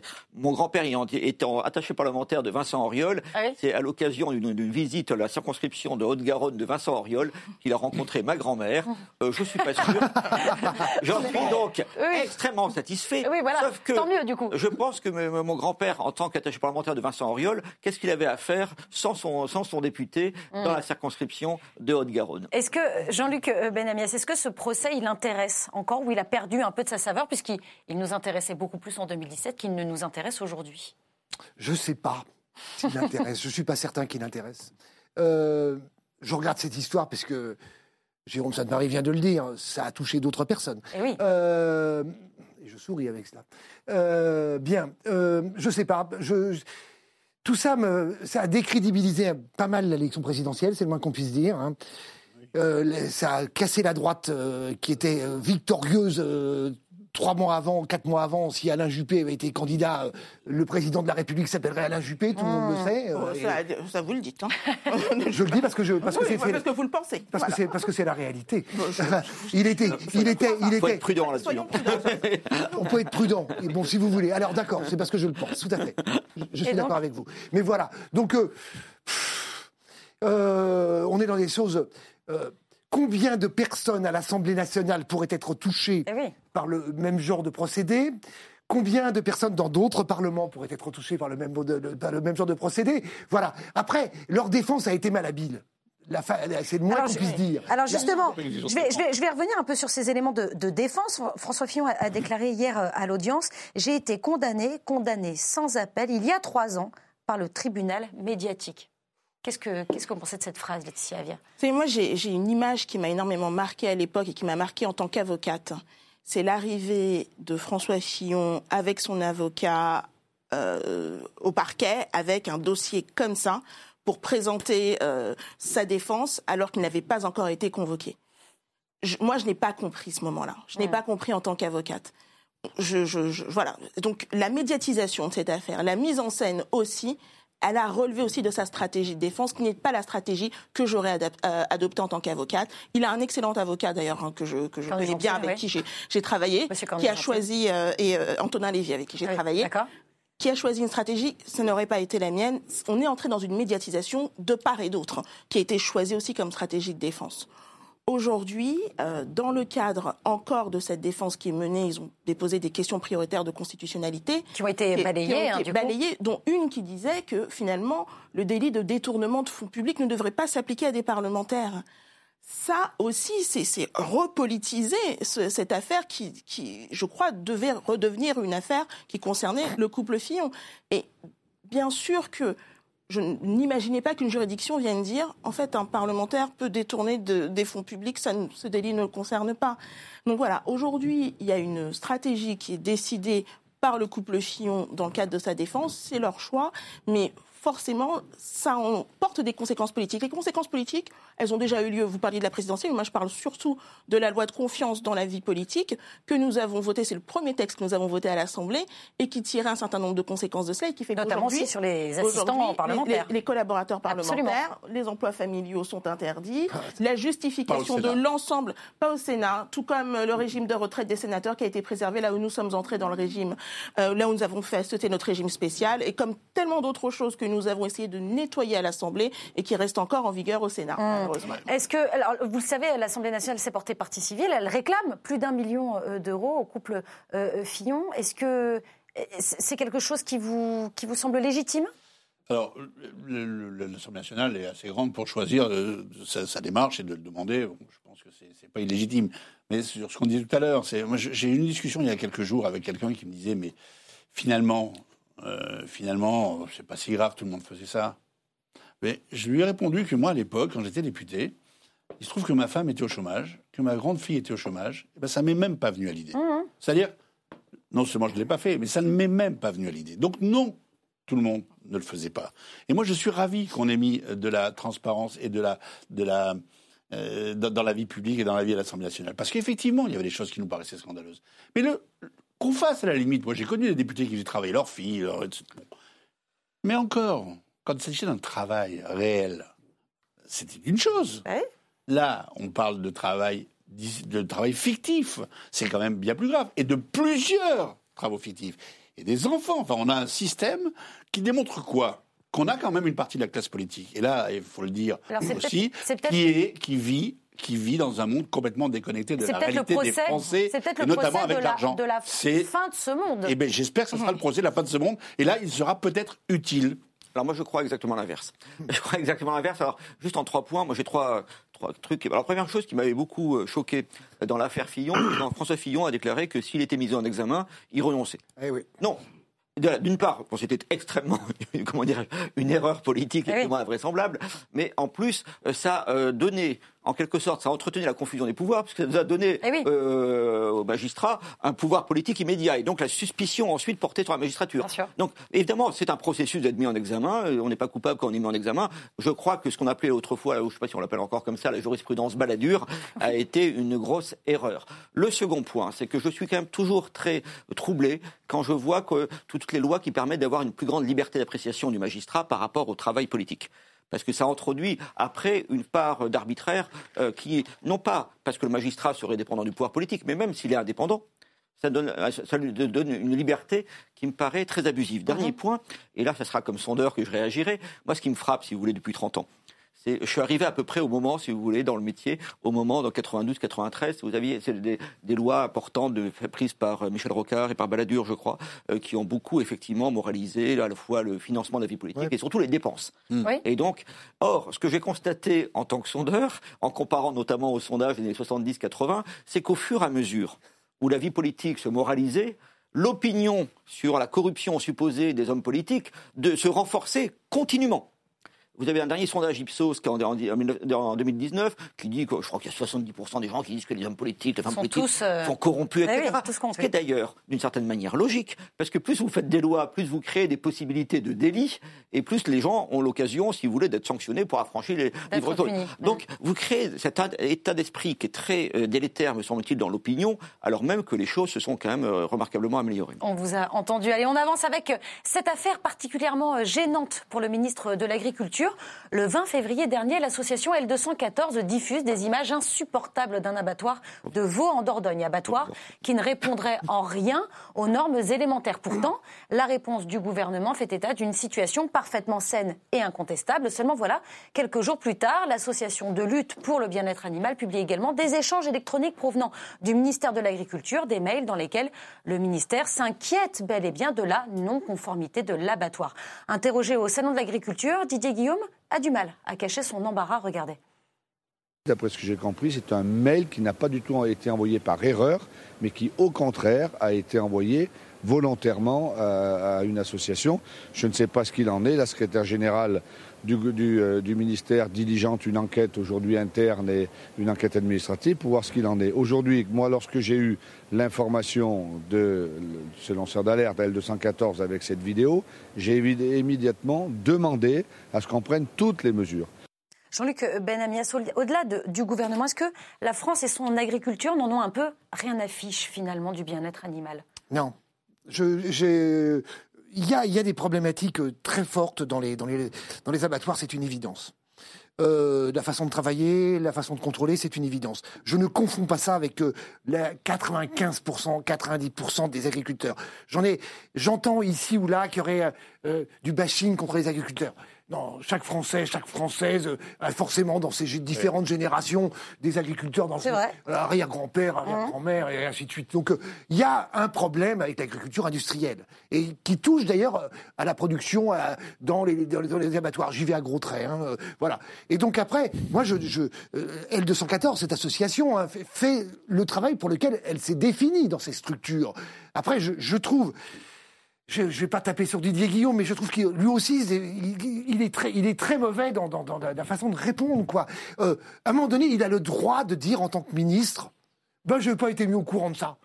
Voilà. Mais plutôt que de dire c'est cafouilleux, quoi. Encore une fois, on est dans le, dans le cafouillage généralisé. Et ça, c'est dramatique par rapport à la classe politique. Parce qu'à un moment donné, euh, bon, tout le monde se dit, mais il ment. Alors, c'est un, peu ce qu'on comprend, en tout cas ce que L214 veut nous montrer à travers ces échanges de mails. C'est ce que vous avez compris aussi, euh, Laetitia Avia? Je pense qu'il faut en effet euh, bien euh, distinguer l'action de, chacun. L214 est dans son rôle de lanceur d'alerte, de d'organisme qui doit sensibiliser un maximum l'opinion publique avec, oui, des vidéos. Moi, je regarde euh, très peu parce que de loin, c'est ah bah, très, très joli. Voilà, c'est des vidéos chocs et, et, et, et, elles accomplissent pleinement leur rôle de sensibilisation euh, de tous. Et à côté de ça, il y a les pouvoirs publics, euh, il y a les parlementaires aussi, parce que nous, nous avons voté euh, en 2018 un certain nombre de mesures pour justement contrôler davantage ce qui se passe dans les, dans les abattoirs et, euh, étendre le délit de maltraitance animale également à ce qui se passe dans les, dans, dans les abattoirs. Donc il y a une sensibilisation. Ce que je crois essaye de dire Didier Guillaume, c'est que on ne peut pas juste reposer sur une vidéo pour dire ah ben alors là, il y a un problème, ça ne fonctionne pas, il y a un scandale et euh, on est dans le délit. D'autant plus que, euh, de ce que j'en sais, la vidéo est aussi euh, construite sur un montage où on a plusieurs périodes différentes. Donc, l'idée, c'est pas de dire circuler, il n'y a rien à voir. Et il faut absolument pas dire ça. Mais en revanche, il y a une enquête. Alors, il y a l'enquête administrative interne, mais il y a surtout une enquête au sein de, cet, de cet abattoir. Et c'est là qu'on va savoir ce qu'il s'y passe. Et si la législation n'est pas respectée, il faut sanctionner. Hmm. Est-ce que les pouvoirs publics doivent penser différemment la cause animale aujourd'hui? On a un problème avec ça en France Oui, on a un problème avec ça, mais je pense que surtout on a une opportunité. Et euh, avec ces associations-là, elle nous permet d'avancer, ce qu'on disait tout à l'heure, vers, euh, vers une, manière de voir les choses différemment. On a l'opportunité de créer une filière euh, de, de l'abattage euh, responsable, hum. euh, prenant en cause la, la, la, la, souffrance animale et la maltraitance. Et non seulement on, a cette chance-là qui, qui, créerait donc une, une, une, espèce de, un espèce de modèle français sur ce domaine-là. C'est ce que veut défendre Emmanuel Macron euh, pour la PAC, hein, c'est ça Mais qui mettrait fin bah. aux aberrations qu'on a, où vous avez des élevages en Bretagne euh, qui remplissent des camions pour aller les faire abattre euh, en Pologne ou en Allemagne ou je sais pas quoi, qui de la viande transformée revient en France, enfin des trucs absolument délirants, abominables au niveau de de la, souffrance animale. Donc on a cette opportunité-là, faut la prendre. Mais pour ça, il faut regarder les choses en face. Il faut effectivement regarder ce qui se passe dans ces abattoirs-là, le sanctionner et ne pas se dire à chaque fois, oui, d'accord, il y a un petit événement qui va. Repensons cette filière, avec les, artisans de cette filière, mais aussi avec ces associations-là. Et je pense que les, associations environnementales ont un rôle fondamental à jouer là-dedans. On a du pour reprendre vos mots, on a du mal à regarder les choses en face.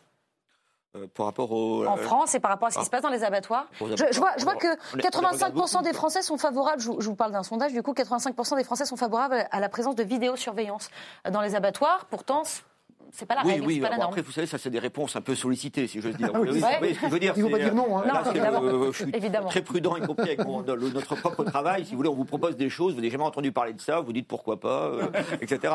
Euh, mais enfin bon.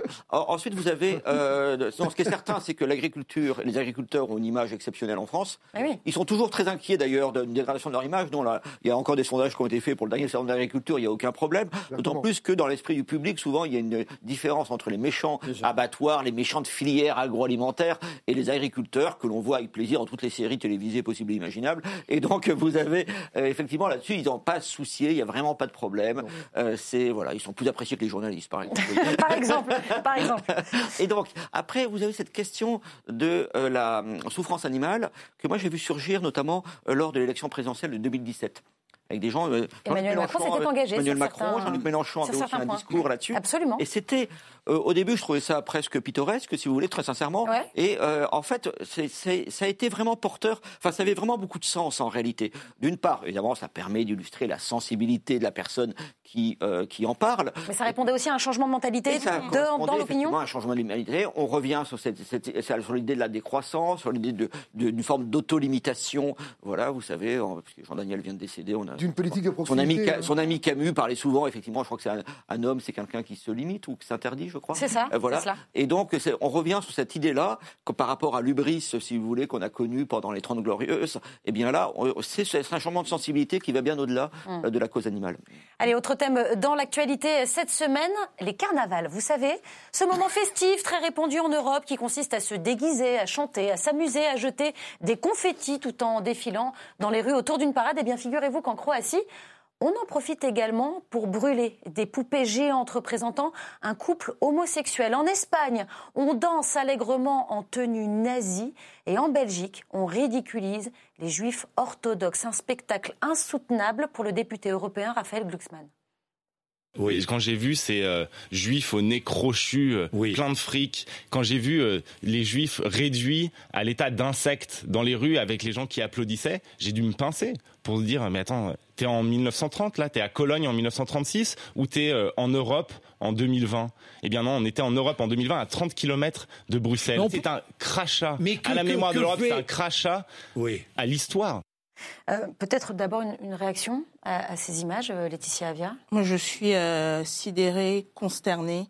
Je, je n'imagine pas euh, qu'on puisse aujourd'hui encore banaliser autant les pires moments de notre histoire, banaliser autant ces images, ces représentations d'une parole haineuse, raciste, antisémite, Homophobe. en France. Mmh. Euh, en France, en Europe. En, en Europe et partout. Europe, Alors en justement, j'allais venir. partout. Oui. C'est- Est-ce que c'est le symptôme d'une Europe qui va mal? Ah oui, clairement, c'est le, le, le symptôme d'une Europe qui va très mal. Alors, le, le- la lutte anti-gay, on sait qu'elle est, elle est pas gagnée. Enfin, sur les LGTB, euh, il y a plein de pays où, où on a reculé. Euh, On recule sur l'avortement, on recule sur. Donc ça, on, on- le savait.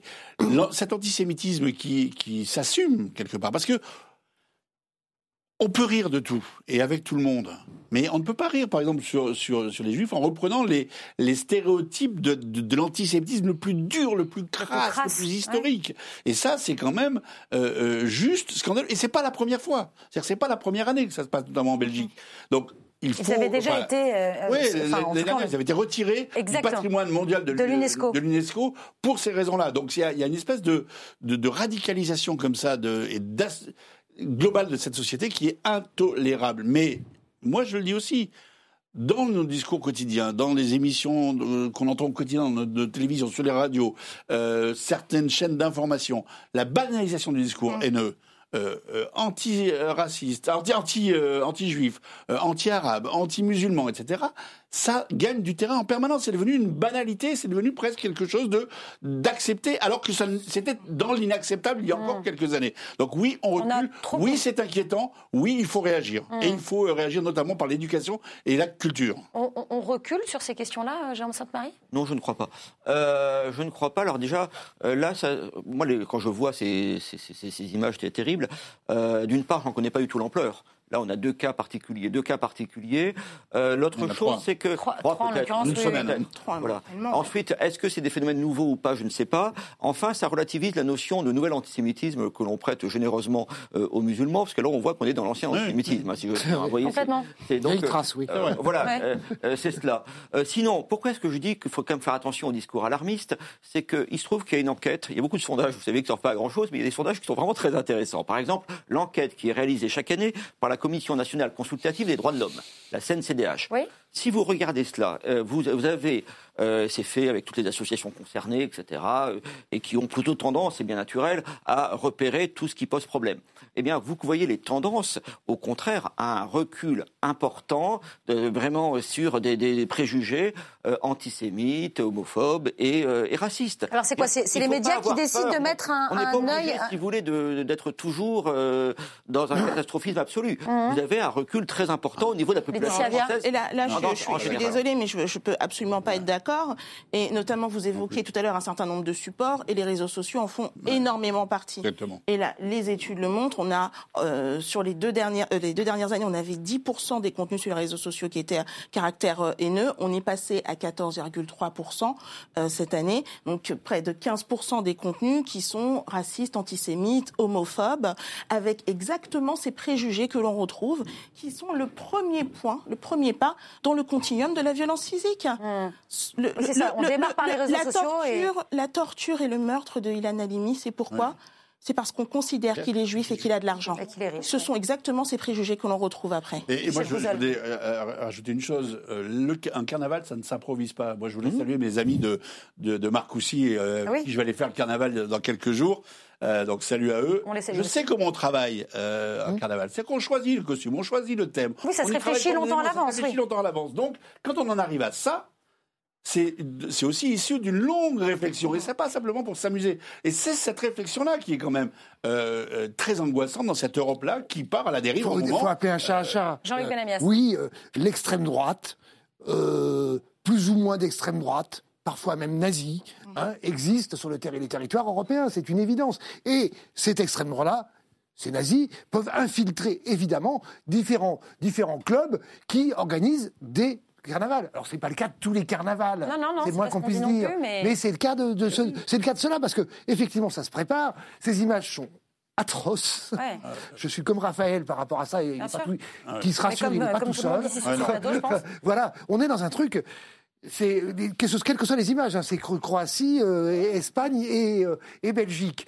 Euh, alors c'est pas tous les Belges, c'est pas tous les Croates, c'est pas tous les Espagnols, c'est une mm. évidence. Mais il y a derrière tout ça une, une recrudescence de, de, de, de, de politique extrémistes qu'on retrouve, on voit bien dans les résultats électoraux.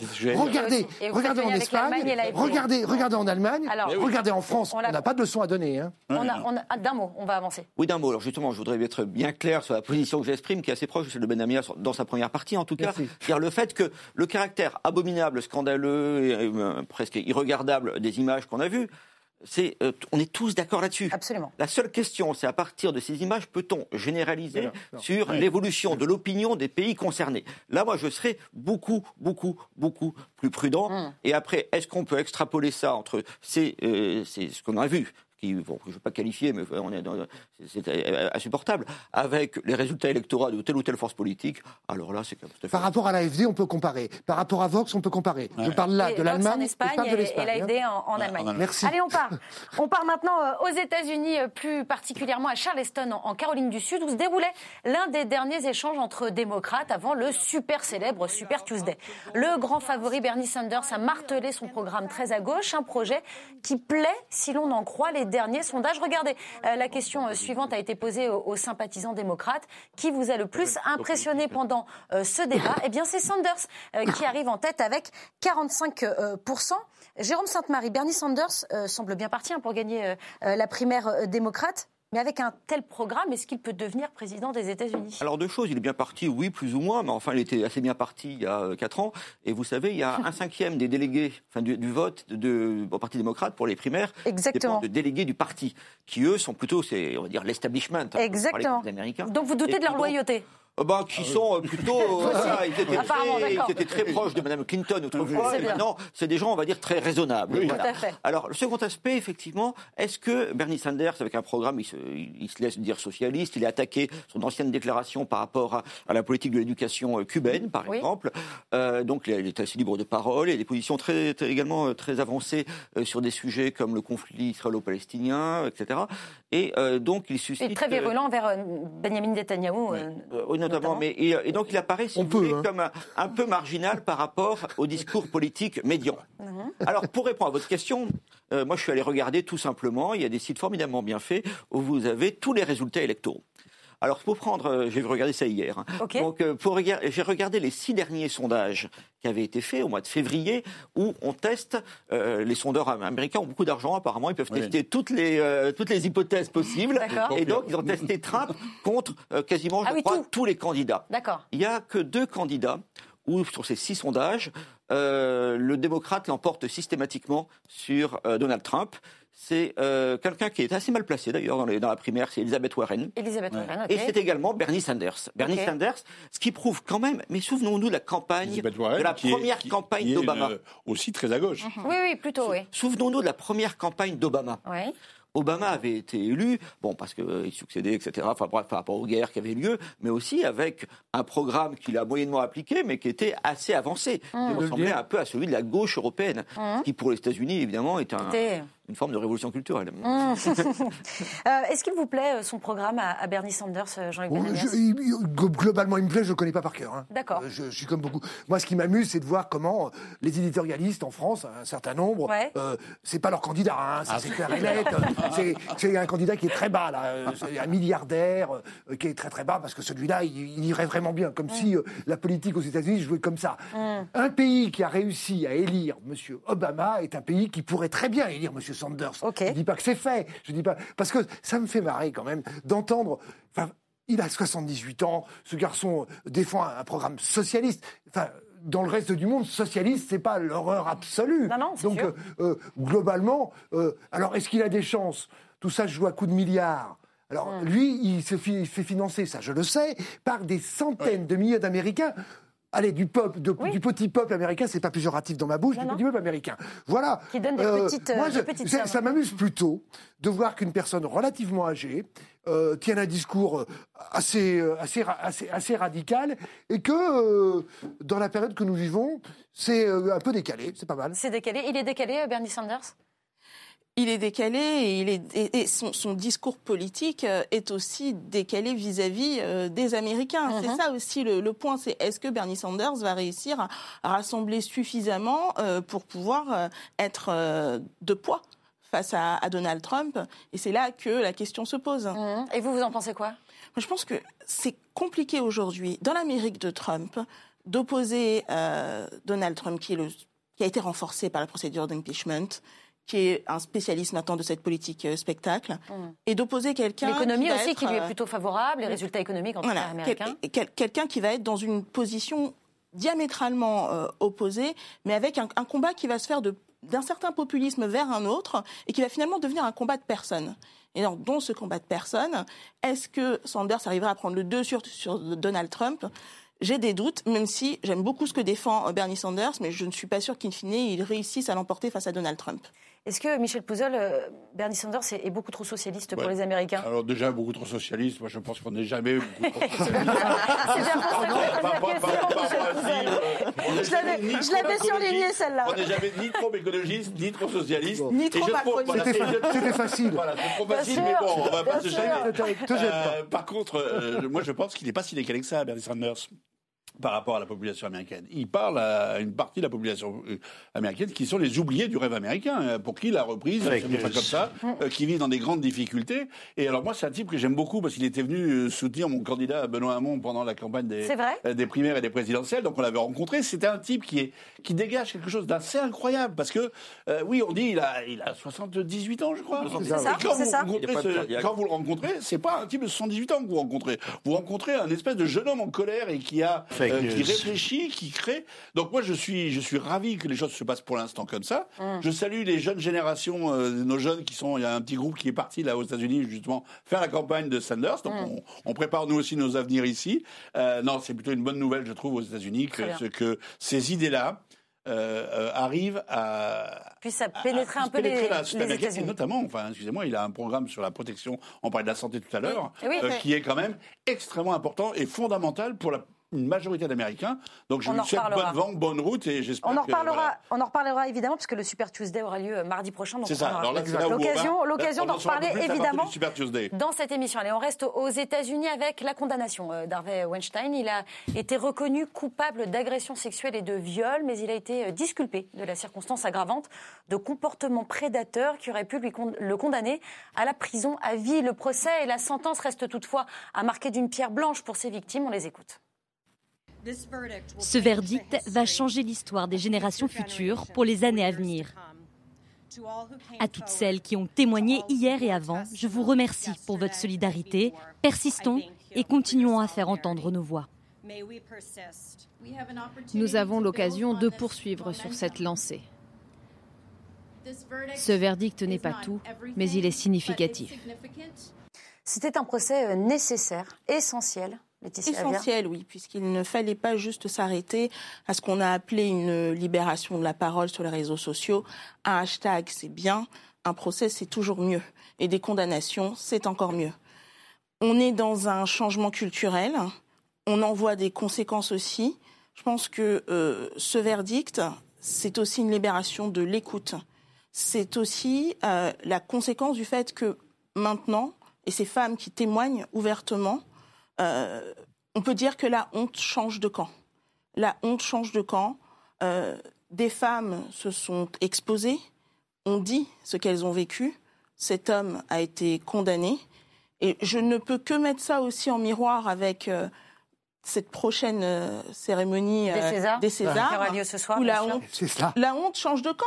Mmh. Clairement, mmh. clairement, le fait que Roman Polanski ne se présente pas, ne se déplace pas, alors que, mais je suis persuadée, je ne peux pas le dire, mais je le sens, je pense qu'il y a énormément de femmes, d'actrices qui, qui, ne se sont pas présentées à d'autres euh, mm. cérémonies, événements, parce qu'elles, elles avaient honte ou peur de croiser quelqu'un euh, qui a pu euh, commettre un certain nombre de méfaits à leur rencontre. Eh bien oui, ça c'est un changement, ça c'est un accomplissement dont je suis extrêmement satisfaite. Alors on va, on va revenir sur Weinstein, même si évidemment le parallèle est, est, est, probant. Je voulais vous faire réagir, Monsieur Saint-Marie, sur les propos du procureur de Manhattan. Il a dit ceci, les femmes ont changé le cours de l'histoire. Est-ce que vous êtes d'accord? oui, peut-être. Moi, je connais mal le déroulement de, de, l'affaire. Mais sur ce point, je serai à 100% sur la ligne de Bonavavia, euh, dans la mesure où ça me rappelle, si vous voulez, il y a beaucoup de gens qui critiquent tel ou tel aspect du mouvement MeToo, ce genre de choses. Euh, ça, ça me rappelle un bouquin du sociologue américain Hirschman sur la rhétorique réactionnaire. Et un des éléments de cette rhétorique réactionnaire qu'il identifiait, c'était le discours sur les effets pervers. il va y avoir une réforme positive. Ah, et donc, effectivement, il y a des gens qui ne voient que le contre-courant, que les effets pervers, qui en toute avancée, y compris quand on prend une loi sociale, etc., il y a toujours des gens qui en profitent, etc. Oui, il y a toujours, quoi qu'on fasse, des effets pervers. Mais il faut euh, ne pas être prisonnier d'une forme de synecdoque politique et prendre la partie pour le tout et prendre le petit, les, comment dirais-je, l'écume pour la vague, en quelque sorte, hein, pour être un peu lyrique. Et donc, et vous avez effectivement, je crois que ce que l'on vit là est pour l'essentiel formidablement positif. Mmh. Ça va au-delà du procès symbolique euh, pour vous, euh, Jean-Luc Complètement, je, vais faire le parallèle sans reparler du procès Weinstein, je suis d'accord avec Laetitia évidemment là-dessus. Euh, je fais le parallèle avec ce qui se passe dans le monde sportif français. Oui, aussi, bien euh, sûr. On est dans, quelque chose que je suis assez spécialiste du, sport pour euh, savoir qu'un certain nombre de choses, il fallait qu'elles sortent. Mmh. parce qu'on savait un certain nombre de choses. Et après, c'est quand les femmes ne parlent pas, elles ne parlent pas. Et c'est difficile de parler à leur place, bien évidemment. Mais là, c'est parti. Et une fois n'est pas coutume, je l'ai déjà dit sur d'autres antennes, je félicite la ministre des Sports d'avoir eu ce courage-là. Parce que d'autres ne l'ont pas eu. Mmh. Roxana bien sûr. Euh, elle l'a eu, et c'est pas facile. La fédération de glace euh, est une fédération euh, lourde, on le sait, mais il n'y a pas que cette fédération-là. Et dans le monde du sport, c'est extrêmement important par rapport aux jeunes femmes et, aussi par rapport aux jeunes garçons. parce qu'on va malheureusement découvrir, pas découvrir, mais ça va sortir, mm. qu'un certain nombre de pratiques par rapport aux moins de 15 ans, hein, pour, pour être très clair, c'est pas très. Je dis moins de 15 ans parce que c'est euh, évidemment totalement hors la loi, c'est le moins qu'on puisse dire.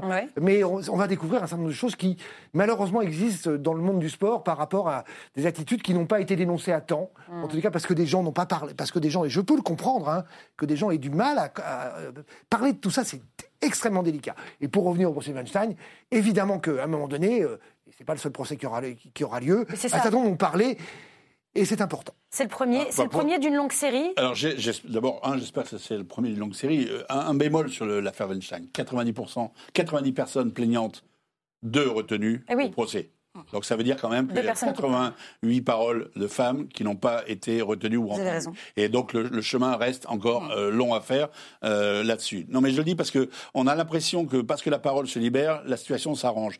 Le harcèlement de rue, par exemple, moi j'ai deux filles euh, de, de 16 et 25 ans, je suis sidéré de ce qu'elles me rencontrent aujourd'hui. Et là encore une fois, moi j'ai l'impression que nous avons reculé par rapport à ce que j'ai pu connaître à une certaine époque, c'est-à-dire le harcèlement dans la rue, mhm. et un truc de dingue. Je trouve que c'est ça tient des proportions incroyables. Alors, vous parliez, c'est très amusant. Très amusant. Euh, moi, j'y trouve dans, dans, une, dans une de mes vies antécédentes, j'ai été président d'un club de patinage artistique parce que ma fille faisait du patinage artistique. Et il y a quelques jours, avant, euh, au moment de l'affaire Weinstein, je disais à une amie, tu vas voir quand ça va sortir sur le sport, parce qu'on sentait, il n'y avait pas de preuves mais on sentait cette ambiance, ce climat où tout était fait pour que des enfants se retrouvent avec des adultes dans, mm. dans une thématique très très ambiguë. Heureusement, encore une fois, que cette patineuse a parlé. Heureusement qu'une grande championne a pris la parole. Et elle le dit. Elle, Sarah Bitbol, elle a été sidérée de la réaction et du soutien qu'elle a. Mais si elle n'avait pas, elle, brisé bah, euh, le, le, le, le, plafond d'air, on en serait toujours au même point. Et effectivement, je pense qu'il y en aura d'autres. Et je, moi, je, si je peux le dire, parce que c'est parlez. Bien sûr. On est avec vous. Vous n'êtes plus toute seule. vous n'êtes plus tout seul.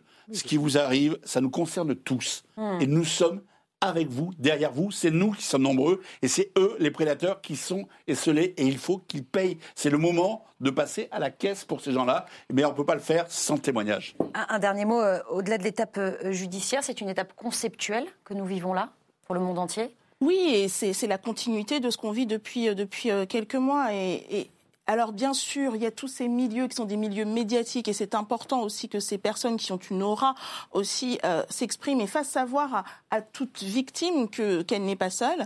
Et puis il y a aussi euh, ce qu'on vit au quotidien. Vous parliez tout à l'heure du harcèlement de qui est un vrai fléau. Euh, on a eu, grâce à la loi Chiappa, un nouveau délit en la matière. En septembre, on a eu les premiers chiffres, plus de 400 condamnations qui ont été prononcées, des amendes qui ont été donc prononcées en la matière. Il faut continuer parce qu'on est encore, bien sûr, euh, en dessous de, la réalité, on le sait tous, mais on avance, on avance, c'est ça le plus important en la matière. Allez, on termine euh, l'émission avec l'entretien qu'a accordé euh, Ségolène Royal à l'Express pour la sortie de son dernier livre, une interview dans laquelle l'ancienne ministre a déclaré Si j'étais à la place d'Emmanuel Macron, la France irait mieux. Cela peut sembler prétentieux de le dire, mais c'est vrai. Jean-Luc Benamias, c'est prétentieux ou c'est vrai? Quand vous m'avez posé la question avant l'émission, puisque c'est ainsi que ça se passe. Absolument, absolument. Vous dévoilez toutes les coulisses de l'émission. Ce qui est bien, c'est qu'on a le droit de changer d'avis entre-temps. Oui, bien sûr, heureusement. Mais je n'ai pas changé d'avis. J'ai répondu bof. c'est vrai, c'est vrai. Ni oui, ni non. Parce que, euh, alors, en soi... Euh, comme j'étais candidat aux primaires de la gauche, euh, ouais, moi j'aurais été meilleur, c'est sûr et certain. Mais bon, c'est de l'humour, vous avez bien compris. Oui. Bon, mais j'en suis pas si sûr. J'en suis pas si sûr parce que quand je j'aime pas taper. Euh, elle, elle tend pas un peu le bâton quand même Mais non, je disons qu'elle a des prises de parole qui sont des prises de, parole qui sont euh, parfois totalement assassines quand même. Euh, j'en ai déjà parlé sur cette antenne, je, le redis, euh, la façon dont elle a parlé des, gamins de Mantes-la-Jolie n'était eh pas très brillante. Eh la façon dont elle a parlé d'Extinction Rebellion, on peut en penser ce qu'on en veut d'Extinction Rebellion, n'était pas très brillante. Et donc, dans ce cadre-là, en tant que chef d'État, ça n'aurait pas été beaucoup plus brillant. Voilà. Jusqu'où ira-t-elle? Hum. Moi, je pense, je, le dis aussi, que euh, la gauche française, l'écologie française, a besoin de nouvelles générations. Et donc, c'est rien, c'est rien contre elle. C'est pas, c'est pareil pour François Hollande, c'est pareil pour Barack c'est pareil pour d'autres, c'est pareil pour moi, c'est pareil pour d'autres, de nouvelle génération. Elle n'est pas la nouvelle génération. Jusqu'où ira-t-elle Jusqu'en 2022 Je ne sais pas, mais pour voir par rapport à la déclaration, euh, Ségolène Royal a été candidate à la présidence de la République. Oui. Donc, elle a été au ça second nous a tour. Ouais. Mais, mais c'est très important. Mais, mais, du coup, ça, ça, rend son propos un peu moins, comment dirais-je, un peu moins euh, sujet à l'humour, parce que euh, elle a donc pensé en 2007 qu'elle était, qu'elle allait devenir une présidente, et en plus, les sondages ont longtemps été assez favorables. Absolument. Elle a pu croire qu'elle allait devenir présidente, et donc qu'elle était, mmh. capable de le faire. Et beaucoup de Français l'ont cru avec elle. Donc euh, là, qu'elle dise ça maintenant, de, de, de possibilités, soit effectivement, elle a une vraie ambition politique, et dans ce cas-là, c'est bien entendu légitime soit elle n'en a pas, et dans ce cas-là, c'est un peu, un peu dommage. Quoi. Est-ce que, est-ce que elle se sera, est-ce qu'elle se présentera, est-ce qu'elle sera potentiellement l'opposante à Emmanuel Macron en 2022 Écoutez, euh, si Emmanuel Macron se représente. Moi, je, je, je, je suis euh, voilà, j'ai envie de dire bof. c'est une femme qui était candidate à l'élection présidentielle et depuis, mais depuis, mais quelle perte d'envergure. Hmm. À chaque fois qu'elle prend la parole, c'est pour se décrédibiliser de plus en plus. Moi, ça me, ça me rappelle cette époque où elle, est, elle faisait des meetings en, en, en, toge et avec des, des propos prophétiques.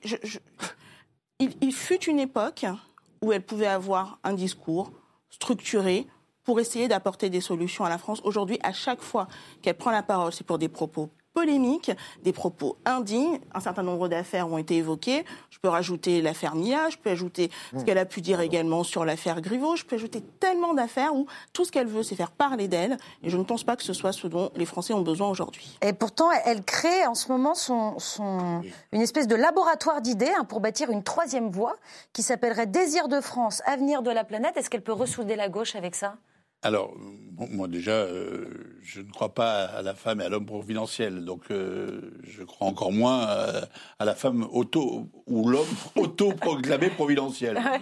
Euh, C'est vous dire si je suis assez loin de, de, penser qu'elle puisse euh, au sud de la gauche. Non, je pense qu'elle a, je pense qu'elle a des ambitions euh, personnelles, effectivement. Qu'elle est, euh, je pense c'est aussi de personnalité. Peut-être qu'il y a de la psychologie à faire pour elle, qui est restée sur cet échec de 2007 de manière très violente. Je crois que ça a été. Ah, ça a été violent. Je crois que c'était extrêmement violent pour elle, que c'est un traumatisme qu'elle porte, et je peux le comprendre. Hein, moi, j'ai soutenu et été porte-parole d'un candidat qui a fait euh, un score euh, pas très brillant à l'élection présidentielle, hein, Benoît Hamon. Donc, c'est, il faut vivre avec ça, il faut le porter, il faut le dépasser. Euh, maintenant, je trouve effectivement la succession de, de propos médiatiques d'essayer de, de, de, surjouer la Ve République et donc cette, cette idée de la, la femme ou l'homme présidentiel assez, assez, assez ridicule. Et en tout cas, je mets très peu d'espérance pour moi, pour la gauche et pour le retour à une société euh, différente hmm. euh, dans, euh, dans, dans cette optique-là. Dans cette optique-là, hmm. effectivement. Je... C'est un peu l'inverse de, de Billy Sanders. Voilà. Je, je, dirais que c'est. Voilà, on a à peu près les deux, les deux faces d'une même pièce, mais vraiment opposées. Est-ce que c'est pourtant Jean-Luc Benamias encore une des dernières voix qui porte à gauche? On l'entend plus que on les pas sur les idées, j'entends rien moi. C'est sur les ah idées, c'est ça, on n'entend rien. l'écologie, sur les idées. J'entends à, gauche, au sens large du terme, des paroles, euh, et on verra ça au municipal, de personnes relativement nouvelles, beaucoup moins connues, qu'on verra apparaître après les municipales. On va voir hein, comment les choses se passent, mais quand on aura peut-être la mairie de Besançon qui sera dirigée par un vert ou une verte, c'est une verte, j'ai l'impression, si je me rappelle bien, des choses comme ça à Strasbourg, c'est possible aussi. J'entends tout cela, je n'entends rien au niveau global. Je le dis en, en tant que tel, moi, au niveau global de la, de, de, la direction de la gauche ou des directions de gauche, j'entends rien pour l'instant. Mm. Je ne dis pas que les gens sont mauvais. Je dis pas qu'Olivier Faure, par exemple, qui dirige le PS, qui est, c'est pas facile de diriger le PS en ce moment. Je dis pas que Jadot et, euh, et, euh, et Bayou, mais je dis que je n'entends pas tout cela. Donc j'attends de voir. Voilà. Euh, désir de, de, France, avenir de la planète, ça pourrait porter quand même en, pour 2022 c'est un bon choix de mots. Qu'est-ce que le sondeur pense de, bah, on, dit un désir d'avenir. Hein. on dit un désir d'avenir qui est son premier mouvement. Évidemment. Très prudent. Il y avait un lien. Presque normand et pas seulement par, euh, par fonction. Mais, euh, mais si vous voulez, il y a quand même quelque chose qu'il faut quand même toujours garder euh, à l'esprit pour Ségolène Royal. Depuis qu'elle est apparue sur la scène publique, elle a toujours fait des déclarations tonitruantes. Parfois, certains l'ont pas pris au sérieux, ou certains, on a tous été troublés parfois par des déclarations, mais dès le départ, hein, dès le début de sa carrière. Oui, c'est ça, c'est que c'est pas nouveau. Elle a cette capacité remarquable euh, de saisir cependant des euh, phénomènes des phénomènes qui vont se développer dans l'opinion. Elle sent les choses. Rappelez-vous, c'est la première quasiment candidate de gauche qui parle de la dette. C'est la première qui parle également de, l'ordre, enfin l'ordre juste, à l'occurrence, etc.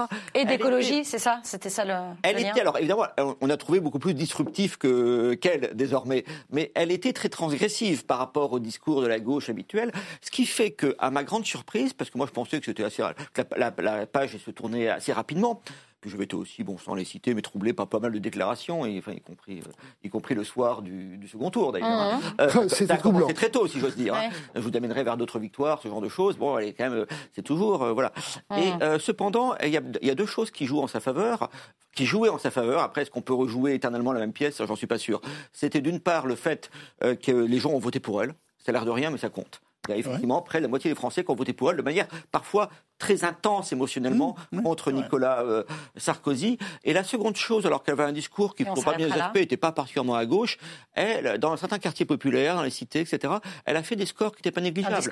parce qu'elle avait ce discours, elle a toujours alterné sa présence réelle au cœur du système, pour prendre ce terme polémique, avec un discours qui était anti-système. La séance est ouverte. Est-ce que ça peut encore marcher Je suis pas sûr. Eh ben, très bien. Rendez-vous rendez dans, quelques temps. Alors, on suivra la carrière et, la, campagne de, Ségolène Royal. Merci infiniment à tous les quatre d'avoir participé à cette belle émission qui est déjà disponible en replay sur le site lcp.fr, mais aussi en podcast sur toutes les plateformes audio. On se retrouve vendredi prochain, évidemment. Mais d'ici là, n'oubliez pas que l'important n'est pas de convaincre, mais de donner à réfléchir. Allez, salut.